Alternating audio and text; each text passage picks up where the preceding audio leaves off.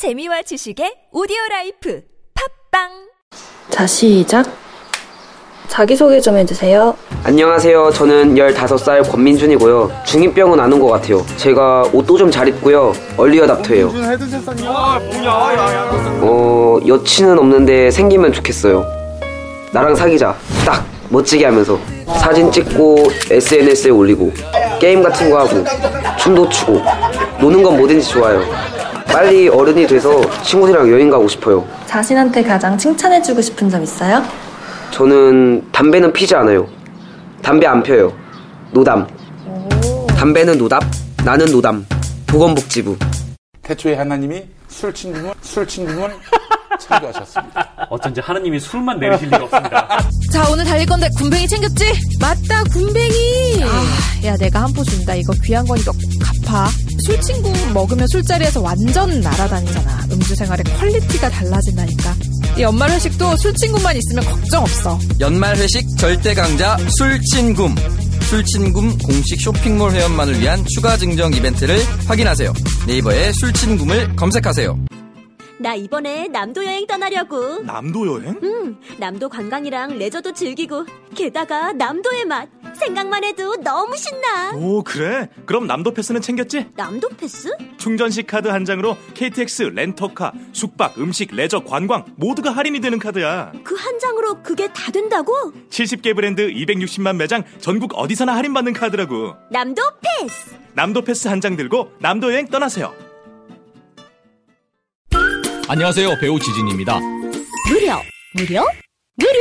하나원 비즈마켓은 판촉 사은품 샘플이 무료입니다. 안심, 안심, 안심. 하나원 비즈마켓은 안심 배송 서비스를 제공합니다. 하나, 하나, 하나. 판촉 사은품은 하나원 비즈마켓과 상의하세요. 잠깐! 예산 맞춤 상품 추천은 간편하게 전화하세요. 02-1811-0110. 뭐라고요? 02-1811-0110. 하나원 비즈마켓. 나의 스펙은 버스기사, 컨텐츠 크리에이터, 앱 개발자, 간호사입니다. 스펙만 보면 각자 다르게 느껴질지 모르지만 respect을 가지고 보면 모두가 존중받아야 할 노동자입니다. 대한민국의 출퇴근을 책임지니까 respect. 아이들의 꿈을 키워주니까 respect. 편리한 세상을 만들어주니까 respect. 소중한 사람들의 생명을 지켜주니까 respect. 노동하는 나를 존중합니다. 서울시와 한국노총이 함께합니다.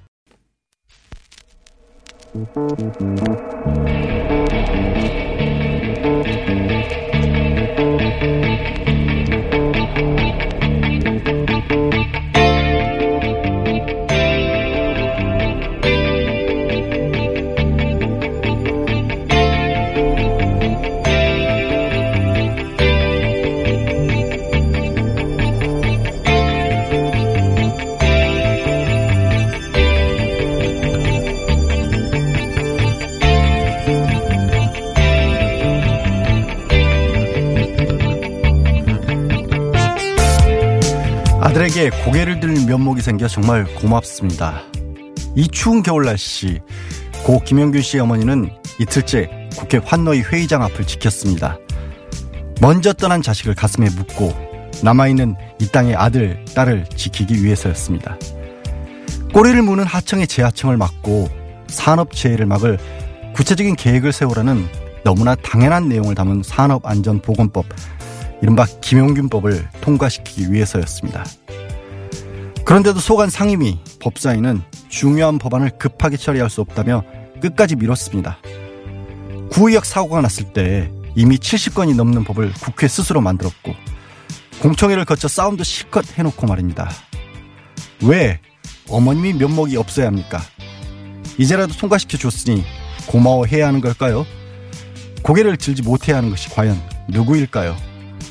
2018년 국회 마지막 본회의 다음 날 아침 공장 문을 여는 생각 이틀 알바 양지열이었습니다.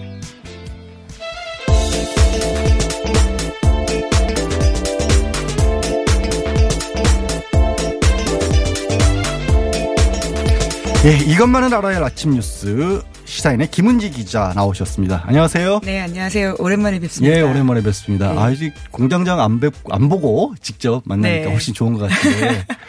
오랜만에 제가 이 생방송 스튜디오 들어왔는데 깜짝 놀랐네. 왜 이렇게 흉측한 물건이 스튜디오 안에 들어와 있어요? 아, 이걸 보고 흉측이라고 표현하신 분은 아마 첫 진행자신 것 같은데요. 아, 그래요? 예, 어떻게 굉장히 이거- 새로운 표현입니다. 이걸 몰라 보실 수가 있지. 이 청취자분들도 보셨으면 정말 놀라셨을 텐데 공장장 안 봐서 좋다고 생각을 했는데 크리스마스 트리에 공장장들이 공장장들이에요. 막 댕글댕글 달려 있어요. 예, 산타가 때로 아니라. 있습니다. 예. 아 정말 무섭네요. 혹시라도 유튜브로 영상 보시면요. 공장장 트리가 있습니다. 무섭습니다. 네, 제가 감시용으로 놔두고 간 게 아니냐라는 의혹을 제기한 바가 있는데요. 정말 많습니다. 뭔가 등골이 서늘한 느낌 뒤에 있거든요. 앉은 자리 뒤에.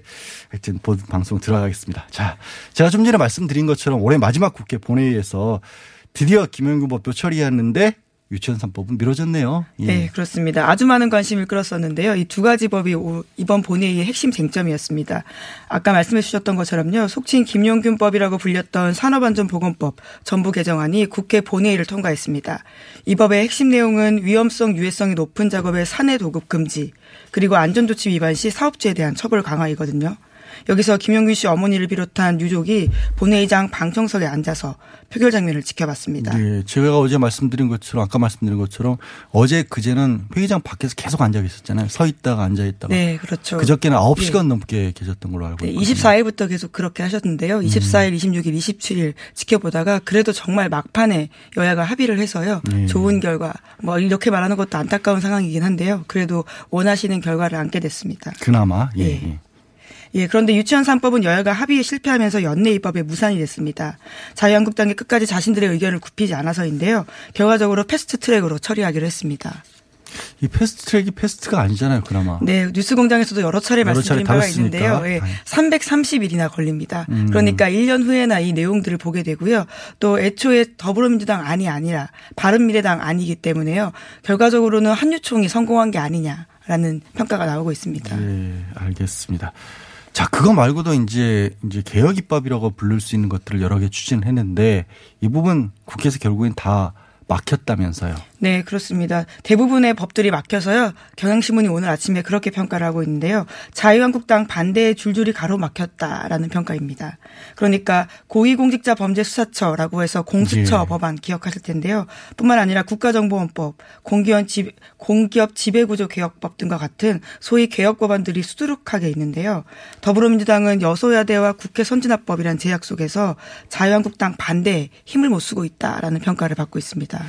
이렇게 되면 뭐 이걸 자유한국당의 성공이라고 불러야 돼요. 아니면 지금 현 정부와 여권이 그래도 실패를 했다고 봐야 돼요. 어떻게 봐옵니까 이걸? 예, 이거 여야 갈등으로 보기보다는요, 이 법을 통해서 수혜받는 국민의 입장에서 봐야 될 것 같은데요. 음. 정말 공, 고위공직자 공수처법 관련해 가지고 아주 오랫동안 기원해 왔던 거 아닙니까? 특히 촛불 집회 때 많은 사람들이 검찰 개혁 이야기하면서요, 나왔던 이야기인데, 이게 과연 자유한국당의 성공이라기보다는 촛불의 좌절, 실망이라고 불러야 되지 않을까라는 음. 생각을 좀 개인적으로 해봅니다. 더더군다나 그때는 몰랐던 이른바 사법농단이라고 하는 부분들이 그렇죠. 지난해 예. 올해 내내 시끄러웠지 않습니까? 더 이상 검찰이나 법원 이렇게 견제할 수 없는 곳들이 뭔가 부정을 저질렀을 때 어떻게 할 것이냐.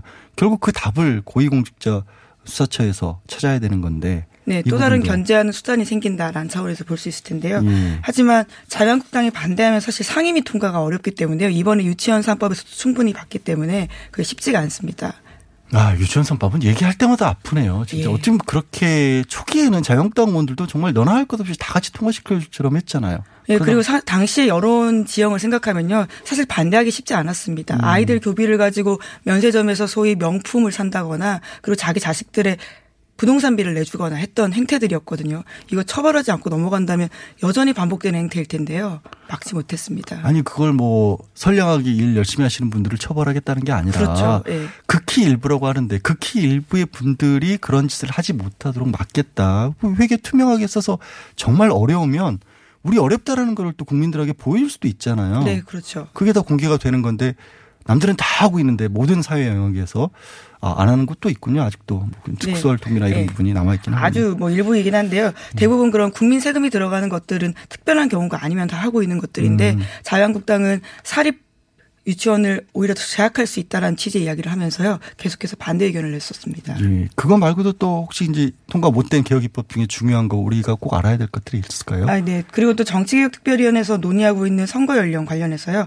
만 18세로 하향하는 내용들이 있는데 이에 대해서도 공직선거법 개정안에 대해서 학교의 정치화가 우려된다라는 이유로 자유한국당이 반대하고 있습니다. 학교의 정치화가 어떤 뜻일까요? 학생들은 정치에 대해 생각하면 안 된다는 네, 뜻일까요? 참, 네. 그런 의미로 들리긴 하는데요. 예. 예, 학생들을 어, 유권자로 봐, 대하지 않는 태도라고 볼 수 있겠죠. 그 요즘 사회교과서 중학교, 고등학교 사회교과서를 저는 우연한 기회 얼마 전에 봤거든요. 저보다 많이 알던데요, 요즘 중고등학생들이. 네, 또 청소년을 위한 법과 관련된 책도 쓰신 아니, 저자. 그 얘기를 하시면 안 되고, 그 얘기를 하시면 안 되고. 예, 하여튼 그런 거 하려고 찾아보니까 네. 정말로 많이들 알고 있고, 18살이면 사실 뭐 대학생들도 포함이 될 수도 있기도 하고요. 또 저는 이해가 안 가는 게 이렇게 연령을 낮춘다라고 하는 게 특정 정당에게 꼭 유리하다 불리하다라고 볼 수도 없는 상황이 됐잖아요. 네, 그렇죠. 사실은 최근에 현 정부 같은 경우도 오히려 20대에서 남성에게는 남성에서는 낮은 지지율을 지지를 떨어지고 있다는. 얘기까지 네. 나오는데 이런 것까지 왜 막는지는 정말 이해가 안 가고 있어요. 예.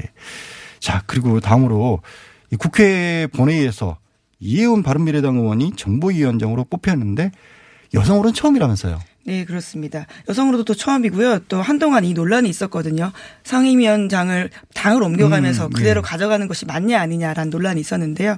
당시에 이학재 의원은 국회법 어디에도 당적을 바꾸면 안 된다라는 부분이 없기 때문에 틀린 게 없다라는 주장을 해왔었는데요. 계속해서 이에 대한 비판이 있자 어제 이렇게 입장을 냈습니다. 돌이켜보면 국민 눈높이와 국회의 관행이나 법은 다를 수 있다는 것에 관가했다라면서요. 사퇴 의 변을 냈습니다. 예, 저는 설학구 대표의 말씀이 참 인상적이었어요. 그 중이 시, 아, 절이 싫으면 떠나는 건 맞는데 절에서 준 이불은 반납을 하고 가야 되는 게 아니냐.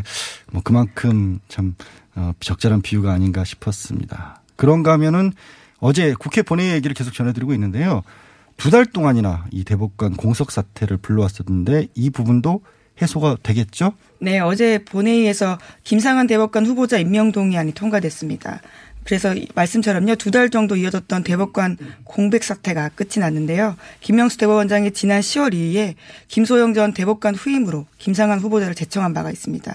그런데 계속해서 인사청문회가 열리지 못했었고요. 여야 대치 국면이 길어지면서 임명 동의안 처리가 늦어졌습니다.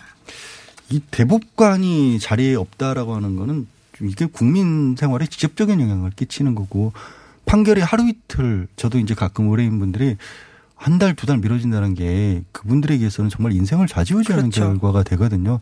대법원까지 가서 계류 중일 정도의 사건이라면 진짜 중요한 일들인데 그게 미뤄질 수도 있었다라는 거는 이게 정치의 영역에서 이 발목을 잡아서는 안 될 부분을 건드리고 있었던 게 아닌가 싶습니다. 예, 대부분 사람들이 살면서 딱 한 번 소송하잖아요. 그러니까 그것들이 그렇게 늘어진다라고 할 경우에는요. 그럼요. 끼치는 영향이 아주 크다고 할 수 있죠. 그 대법원에서 어떻게 판결을 하느냐에 따라서 아시겠지만 뉴스에도 나오고 그게 바뀌고 네. 어떤 우리 삶의 여태까지 기준이 바뀌고 이런 중요한 일들을 뭐 결론을 짓는 것이 대법원인데 그 숫자가 부족했었다. 예. 자, 국회 얘기는 그래도 여기까지 좀 정리를 해보고요. 음, 북미 대화와 관련한 얘기가 좀 나오고 있네요. 북한이 워싱턴과 직거래를 시도했다고요? 예, 오늘 아침 중앙일보 보도입니다. 네네. 북한이 북미 대화가 교착된 국면에서도 물밑에서는 미국 의회를 상대로 접촉을 시도했다라는 건데요. 워싱턴 사정의 정통한 소식통을 인용한 보도입니다. 북한이 이메일 등의 방법으로 대북 문제를 다루는 미국 각계의 주요 인사들에게 만나자라고 접촉 의사를 알렸다라고 하는데요. 여기에는 미국 의회 관계자도 포함되어 있다라고 합니다. 음. 그러면서 핵심적인 채널이요. 뉴욕의 북한 유엔 대표부다라고 합니다. 아무래도 직접 나가 있기도 하고 뭐 의사소통이나 이런 부분들도 그쪽에서 가능할 것으로 보이고 어 이게 사실이면 뭐 가정할 수밖에 없는 상황이네요. 사실이면 이제 트럼프 대통령 혼자서 어떻게 보면 북한과의 관계에 관해서는 조금 정치 미국 정관 관계 없이 좀 앞장서 나가고 있었는데 북한이 그걸 적극적으로 풀어보겠다는 의지를 보인 거 아니겠습니까? 네, 그렇게 보이는 상황인 어, 거죠. 그러면 네. 지금까지와는 또 사- 양상이 많이 달라질 수도 있다라는 그런 생각도 드는데 네. 이 가능성이 얼마나 될까요?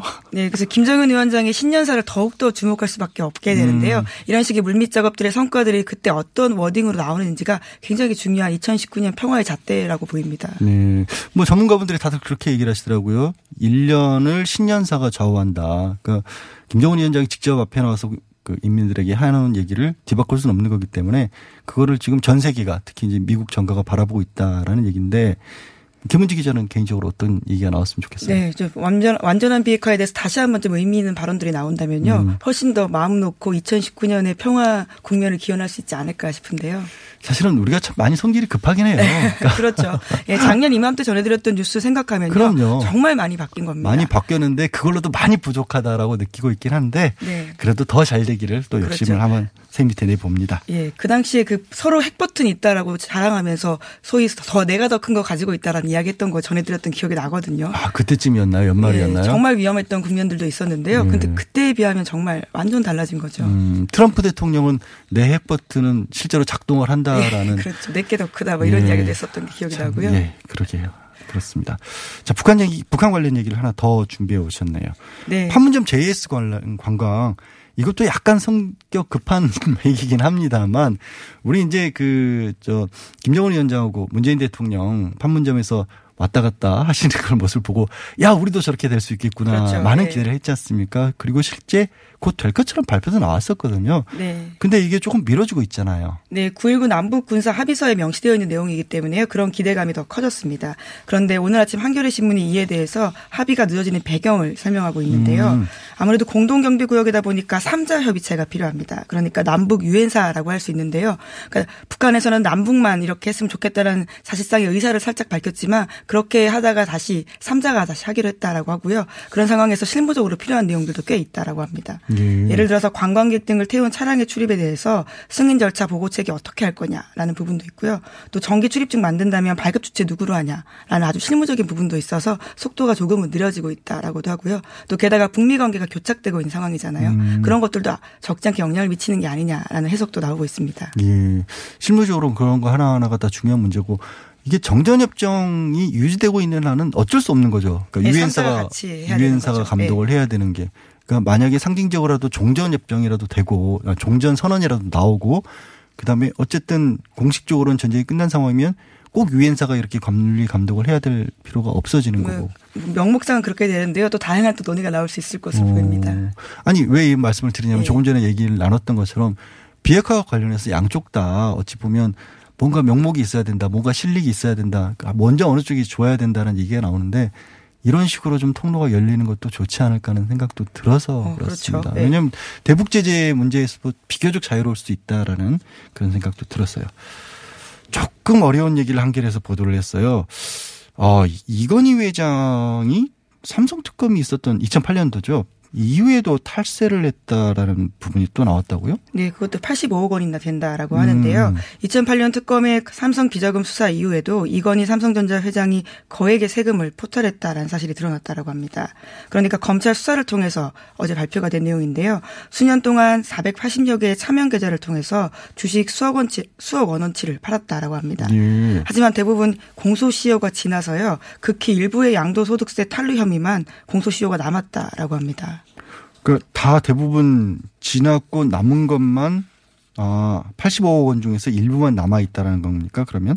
예, 그러니까 예, 지금 경찰에서요 원래 올해 지난 3월 달에 이 관련된 수사를 한 바가 있습니다. 음. 그래서 그때도 차명 계좌 200개 넘게를 차- 발견한 바가 있거든요. 예, 예, 예. 그런데 이번에는요 거기다가 260개를 더 추가로 발견했다라고 하고요. 아 네. 계좌가 몇 개나 있었던 걸까요? 본인은 정확히 아실까요? 몇 개나 있었는지? 예, 확인하지 확인하기 현재로서 쉽지 않은 상황이요. 2014년에 쓰러진 다음에 의식을 찾고 있지 못하지 않습니까? 예, 예. 그래서 건강 상태를 고려해서 검찰에서도 시한부 기소 중지를 결정했다라고 하고요. 또 검찰도 이러한 사실들을 확인하기 위해서 서울에 있는 삼성 서울병원 병실을 직접 찾았다라고 합니다. 음, 현재로서는 사실 확인이 난망한 상황이긴 네. 하죠. 자, 트럼프 대통령 얘기를 마지막으로 해야 될 것 같습니다. 또 참 이런 말씀을 하셨네요. 이거 방송용으로는 지극히 부적절한데 미국 대통령이 한 얘기니까 그냥 옮겨드릴게요. 미국이 호구가 아니다. 이렇게 얘기한 거 맞죠? 트럼프 대통령이. 네, 영어로 서커라는 표현이라고 아, 영어로 하면. 더 심한 네. 말인데 사실. 네. 예. 예, 동아일보가 그렇게 해석을 했습니다. 호구라는 표현을 썼는데요. 그 맥락은 그렇습니다. 미국이 더 이상 언제까지나 세계의 경찰 역할을 할 수 없다라고 하면서요. 미국의 개입주의 외교 노선의 종언을 선언했다라고 하는데요. 취임 후에 처음으로 분쟁 지역 미군 부대를 방문한 자리에서 이와 같이 이야기했다고 합니다. 음, 그러니까 돈만 내면 내고 우리로 그 무상으로 어떻게 보면은 그 미국의 도움을 받고 있는 것을 더 이상 두고 볼 수 없겠다. 계속 해왔던 말이긴 한데 그렇죠. 이게 표현이 너무 세서요. 아, 다시 표현이 한번 주목을 받고 있습니다. 게다가 또 장소가 아주 중요한데요. 음. 트럼프 대통령이 이제까지 해외 기지 가지 않는다라는 비판을 샀었는데 음. 어제 surprise visit이라고 해가지고요 깜짝 방문을 했습니다. 이라크 음. 기지를 가서 이런 이야기를 했기 때문에 더 의미가 있는 게 아니냐라는 해석이 나오고 있습니다. 예, 그러니까 이게 우리가 내가 뭐 돈도 안 받고 이렇게 공짜로 지켜줄 수는 없지만 그래도 미국의 해외 기지들 다 포기한 건 아니다 이런 어떤 모습을 보여주고 싶었던 걸까요? 오히려 거꾸로 해석하는 사람들도 있는데요. 음. 이라크 같은 곳에 가서 더 이상 돈 쓰지 않겠다라고 이야기하는 것들은 앞으로 이제 다른 데도 하지 않겠다라는 의미로도 보이지 않느냐라고 하는 건데 물론 네. 트럼프 대통령에 대한 호호가 반영된 해석일 수도 있을 예, 것으로 보입니다. 이분 그럼에도 불구하고 여전히 또 북한과의 관계 때문에 어쩔 수 없이 한쪽 부분에서는 트럼프 대통령을 응원할 수밖에 없다는 것도 참 아이러니하기는 하네요. 예, 알겠습니다. 오늘 뉴스는 여기까지 들어야겠네요. 네. 고맙습니다. 예, 감사합니다. 김은지였습니다. 네. 네,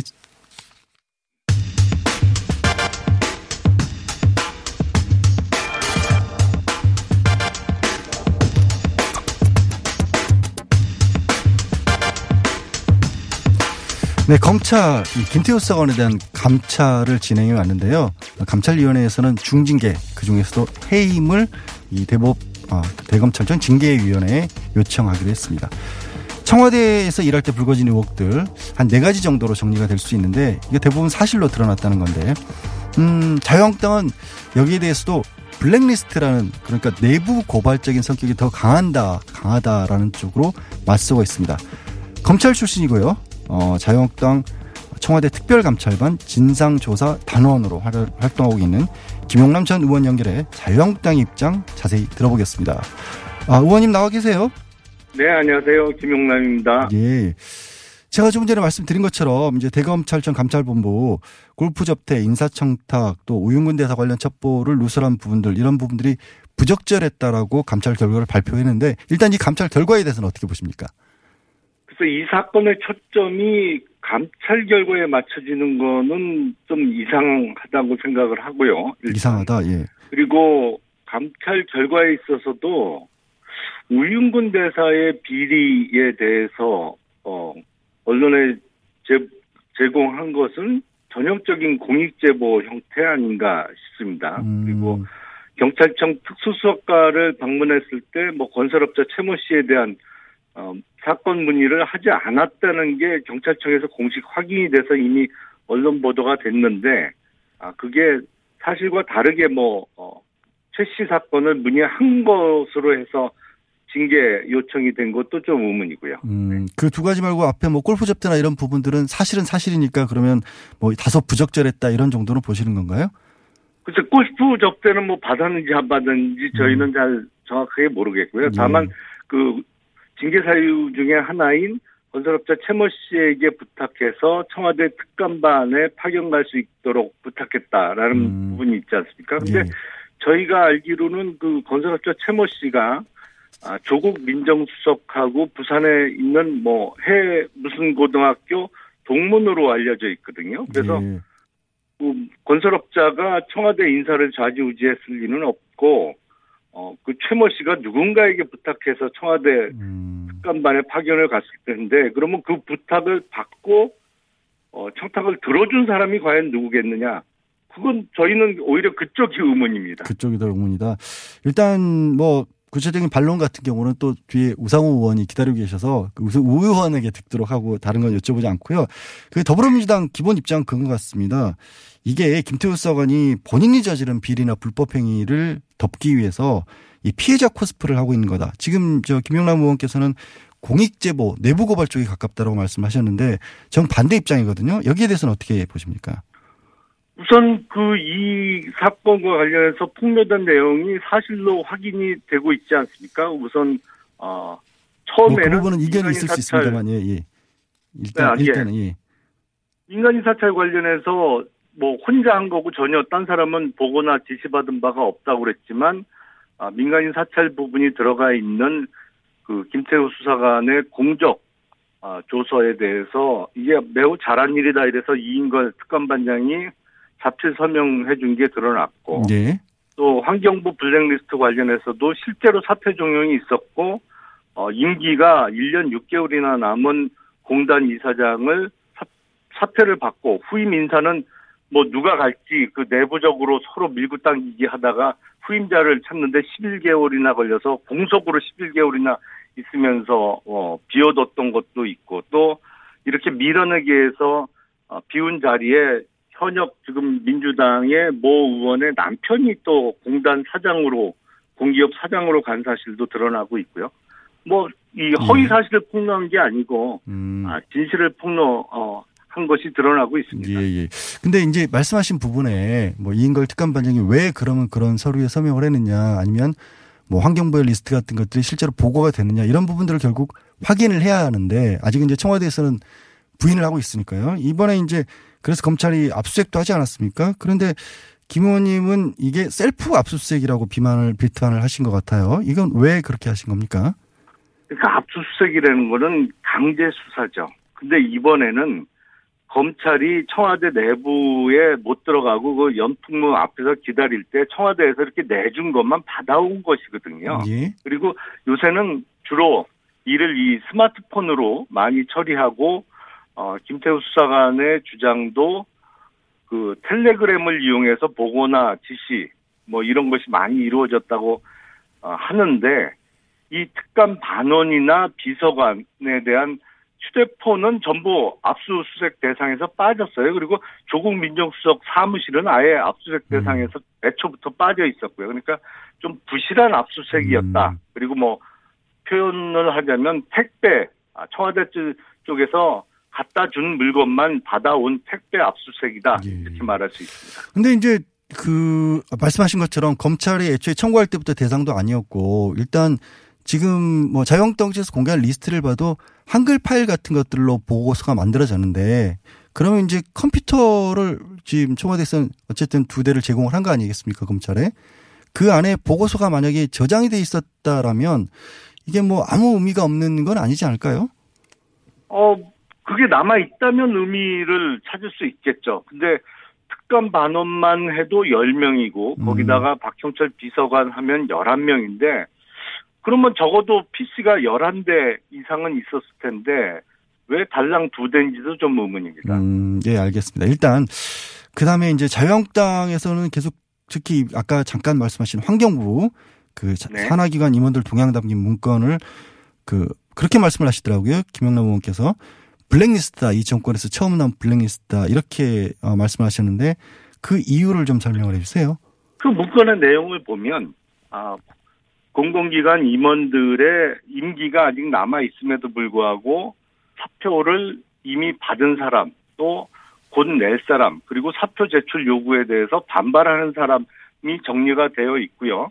밑에 주석을 보면 반발하는 사람들의 최근의 동향이 적혀 있거든요. 뭐 야당 야당을 찾아다니면서 억울함을 호소한다든지 아니면 이 사람 지금 여권 인사와의 친분을 주장하면서 어, 자리 자기 자리를 지키겠다고 주장한다든지 뭐 이 사람은 앞으로 뭐 다른 건으로 어, 재판을 받고 있고 선고가 얼마 안 남아서 곧 정리될 것 같다. 뭐 이런 식의 내용이 적혀 있어서 그게 뭐 블랙리스트가 아니면 뭐가 블랙리스트? 음, 근데 이제 의원님도 잘 아시겠지만 이게 정말로 이제 글자 그대로 블랙리스트라고 불리는 어떤 문건이 되려면 그렇게 명단을 작성하는 데서 그치지 않고 뭐 지난 국정농단 때나 최근에 사법농단에도 보면 명단에 올린 사람들에게 구체적으로 불이익을 줬다. 뭐 지난해 같은 경우에는 뭐 문화예술계 인사들이 지원을 배제했다거나 아니면 판사들의 뭐 인사상 불이익을 줬다든가 이런 것들이 나와야 하는 거 아닙니까?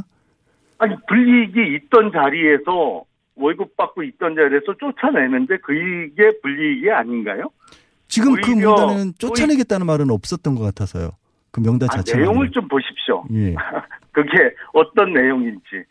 그 반발하는 사람까지 기재가 돼 있고 반발하고 있는 사람의 최근 동향 약점이 적혀 있는데 그게 쫓아내겠다는 내용이 아닌가요? 그리고 음. 실제로 지금 속속 확인되는 것이 사표 제출 요구가 있었다는 것이고 이거는 아, 금년 8월에 당시 김은경 환경부 장관도 아, 사표 종용을 했다라고 국회에서 답변한 적이 있어요. 이 사건이 불거지기 훨씬 전에도 음, 그때는 이제 사실은 확인됐습니다. 예, 환경부 장관에 오기 전에 일괄적으로 사표를 제출 받았다가 뭐, 뭐, 어, 대상이 아닌 분들은 다시 뭐 임명했다 이런 얘기까지 나오는데 하여튼 그 부분에 대해서 누가 지시가 있었는지에 관한 부분은 또 좀 기다려야 될 것 같은데요.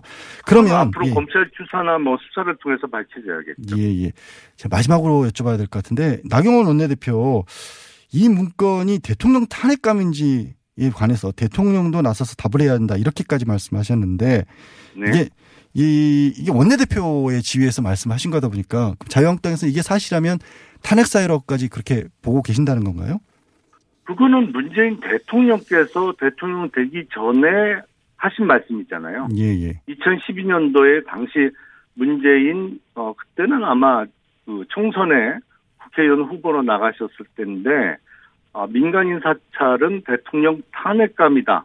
그리고 블랙리스트와 관련해서는 민주주의의 근간을 훼손시키는 일이다. 이거는 문재인 대통령께서 직접 하신 말씀이에요. 음, 알겠습니다. 그러니까 나경원 대표가 뭐 뜬금없는 얘기를 한 게 전혀 아닙니다. 일단 전제가 근데 블랙리스트라는 게 확인된 뒤에라면 그렇게 말씀을 하실 수밖에 없는 상황이다. 이렇게 제가 그럼 이해를 해야겠네요.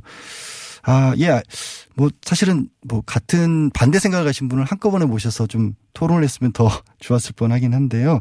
일단은 시간 관계상 여기까지 들어야겠습니다. 오늘 말씀 고맙습니다. 네, 감사합니다. 네, 지금까지 자유한국당 내 청와대 특별감찰반 진상조사단에서 활동하고 있는 김용남 전 의원이었고요. 이 반론은 여당 더불어민주당 우상호 의원으로부터 잠시 직접 듣겠습니다. 아 시원하다. 오빠 나 오빠 로션 좀. 안 돼. 저번에도 쓰고 가져갔잖아. 오빠 거 엄청 좋던데 얼굴이 환해지는 게 남자 화장품이 왜 이렇게 좋아? 갈색병 원료, 명품 비피다가 고함량으로 들어가 있다네. 오빠 이거 바르고 얼굴 엄청 환해졌잖아. 아 그게 다 로션 덕분이었구나. 빨리 내놔 나 좀 쓰게. 바르는 순간 살아나는 환한 얼굴. 여자가 탐내는 남자 로션 헤이브로 맨즈 브라운 올인원 로션. 지금 포털에 헤이브로 검색하세요. 서울시 거주자 우선 주차장 공유 관련 속보입니다. 현장 연결해 보겠습니다. 서 기자 나와주세요. 네, 현장에 나와 있는 서 기자입니다. 거주자 우선 주차장 공유 이게 정확히 무엇인가요? 네, 말 그대로 거주자가 사용하지 않는 시간을 활용하여 타인에게 주차장을 제공해주는 공유 서비스입니다. 아, 그럼 이제 비어 있는 주차장을 제대로 활용할 수 있겠네요. 네, 단속 걱정 없이 저렴하게 이용이 가능하고 배정자는 요금 감면 혜택까지 시민 여러분들의 참여로 활성화될 수 있다고 하니 포털에서 공유 허브를 검색해 보세요. 이 캠페인은 서울특별시와 함께합니다. 먹었니? 많이 묻다이가 떠나라. 체지방? 무지 많다이가 떠나라. 콜레스테롤? 많이 높다이가 떠나라. 일석삼조 다이어트 미궁 떠날 땐 체지방? 핫! 콜레스테롤? 핫! 핫! 먹은 만큼 싸주마. 새끈하게 비워주마. 핫! 핫! 핫! 체지방 콜레스테롤 완전 분해 완전 배출 일석삼조 다이어트 미궁 떠날 땐 떠날 때 세계 구매 시 빼사랑 밥사바 추가 증정 이벤트 안녕하세요. 배우 박진입니다. 추운 날씨만큼 난방비 걱정도 많이 되시죠? 제가 난방비 아끼는 꿀팁 하나 알려드릴까요? 그건 바로 보일러를 열효율 높은 친환경 보일러로 바꾸는 거예요. 열효율 높은 친환경 보일러는 연간 13만원 정도 난방비를 절약해주고 최대 5만원의 서울시 에코마일리지도 받을 수 있대요. 거기다 미세먼지와 온실가스 배출을 10분의 1로 확 줄일 수 있다니. 우리 집 보일러, 여효율 높은 친환경 보일러로 바꿀 만하죠? 아참, 12월까지 교체하면 10만원 할인, 12개월 무이자 할부. 아시죠? 자세한 내용은 120 다산 콜센터로 문의하세요. 이 캠페인은 서울특별시와 함께합니다.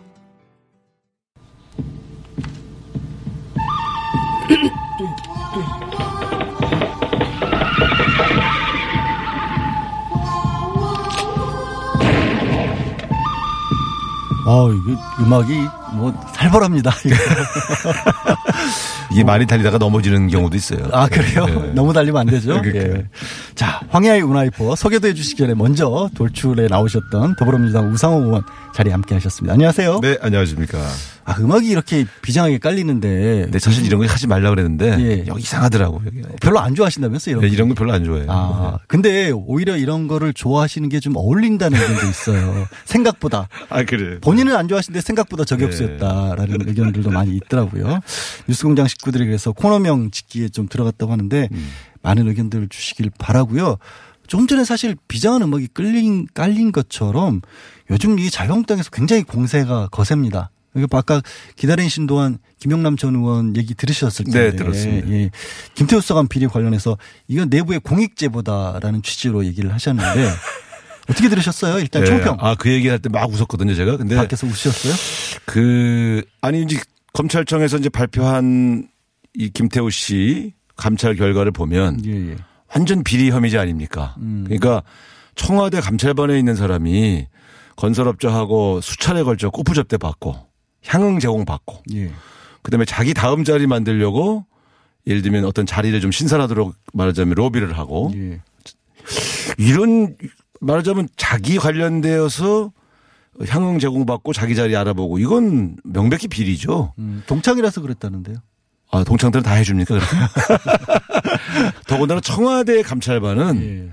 원래 친구도 만나면 안 돼요. 음. 왜냐하면 부탁을 받으니까. 민정수석 되면 연락 다 끊잖아요. 자기 예, 알고 있던 친구들 연락 받, 저, 청탁 들어올까봐. 예. 그렇게 사적으로 이거 완전히 공적인 일을 하기 때문에 음. 이 평소의 생활하고 완전히 달라져야 됩니다. 패턴이. 예. 그런 규칙이 있어요. 이해관계인을 만나지 말 것.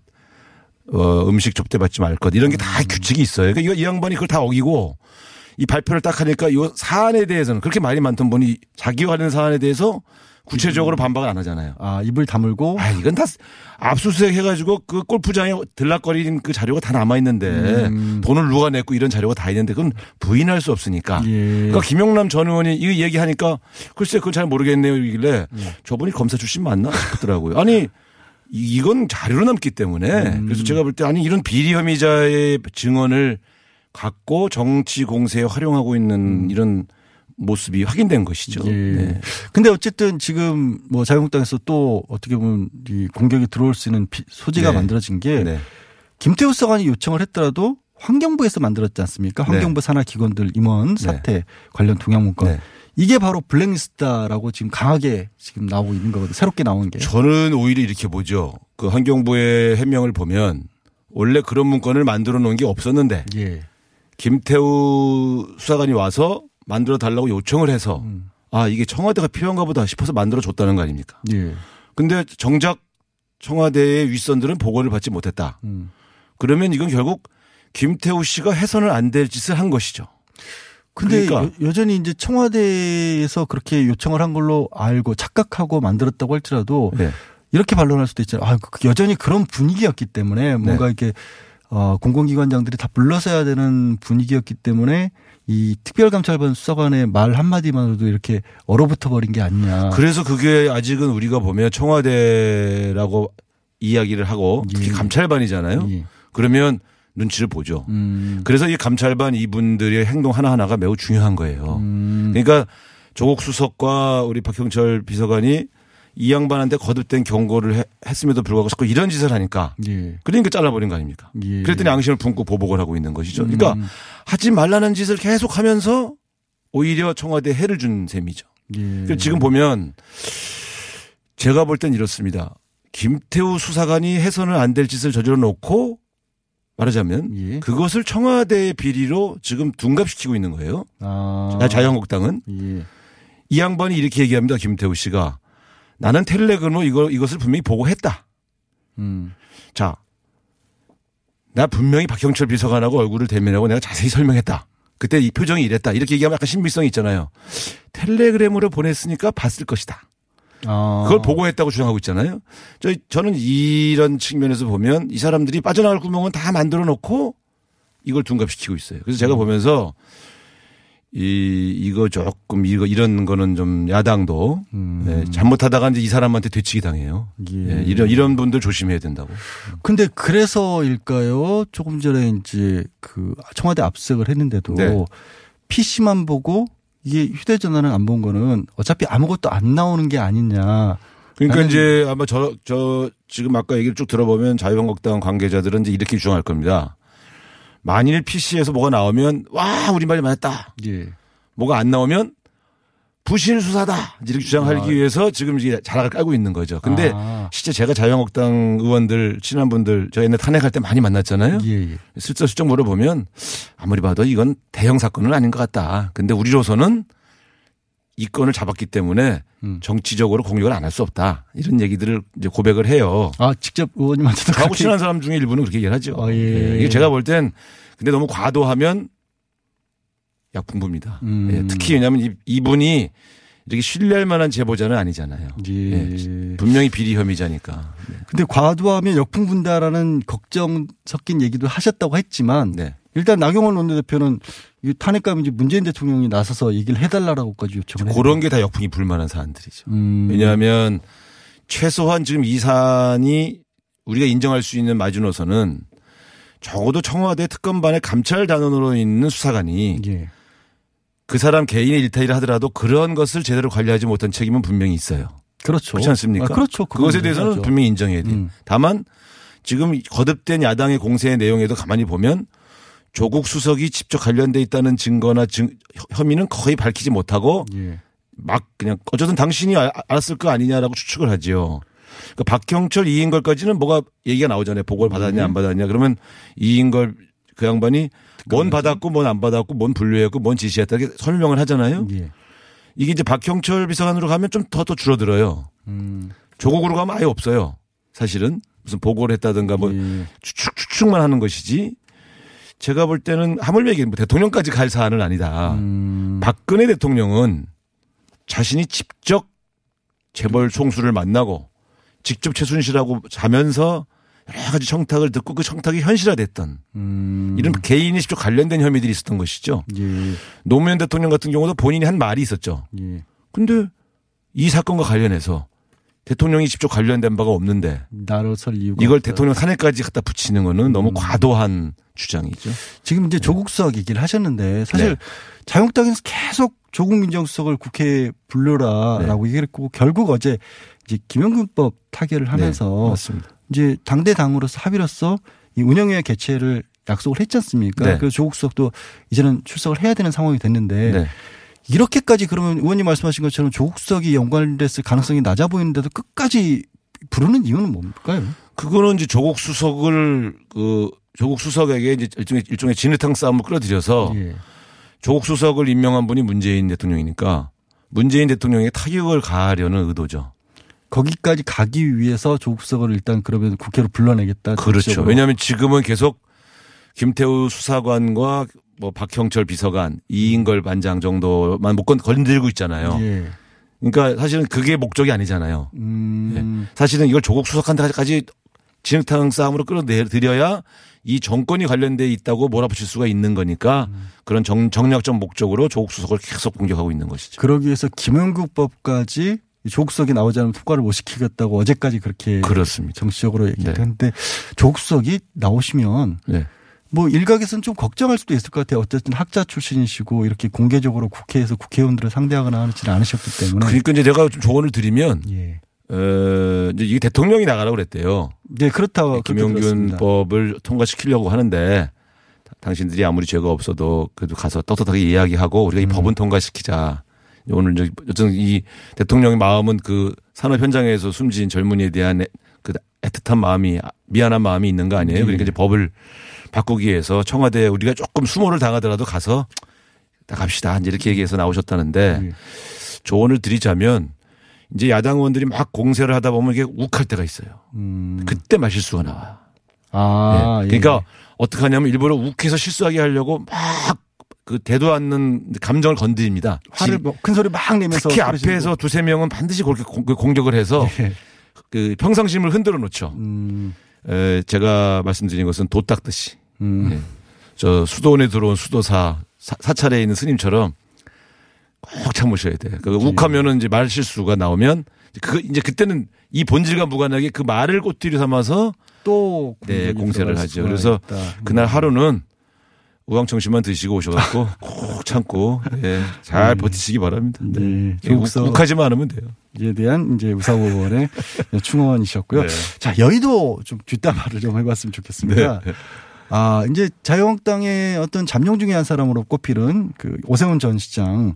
오세훈 전 시장이 이렇게 자유한국당 의원들을 찾아가는데 사전 약속도 없이 무조건 그냥 찾아가서 일일이 이 없으면 또 이렇게 보좌관들에게 나 왔다 갔다 전해달라라는 식으로 얘기를 하고 상당히 낮은 자세의 어떤 걸음을 하고 있다. 네. 그러면서 뭐 한 언론에서는 왕자병 세운이 달라졌다라는 표현까지 쓰던데 이게 정말로 이 오세훈 전 시장이 달라진 모습으로 볼 수 있는 건지 그리고 어 정말로 전면에 나설 건지 아직도 그뭐저 전당대회 나서겠느냐라는 질문에는 아직도 모르겠다고 또 얘기를 하고 있더라고요. 네. 그 저도 이제 그 의원회관 복도에서 한번 오세훈 전 시장 마주친 적이 있어요. 예. 그래서 반갑게 인사 나눈 적이 있는데 부지런히 다니시는 건 맞는 것 같아요. 음.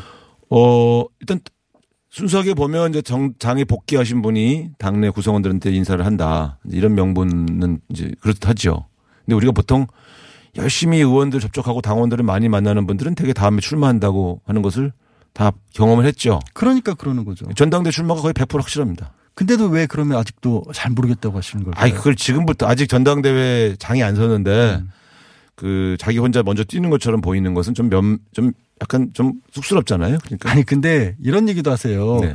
전당대회 안 나가 나가느냐 안 나가느냐를 갖고 오세훈 전 시장 본인만 모르고 남들은 다 한다. 그렇게 그래. 말씀하신 것처럼 그렇게 다니는데 그렇게 다니면서도 아직 모르겠다고 하면 어떡하냐는. 아 근데 모르겠다고 하는 건 안 나가겠다는 말은 아니잖아요.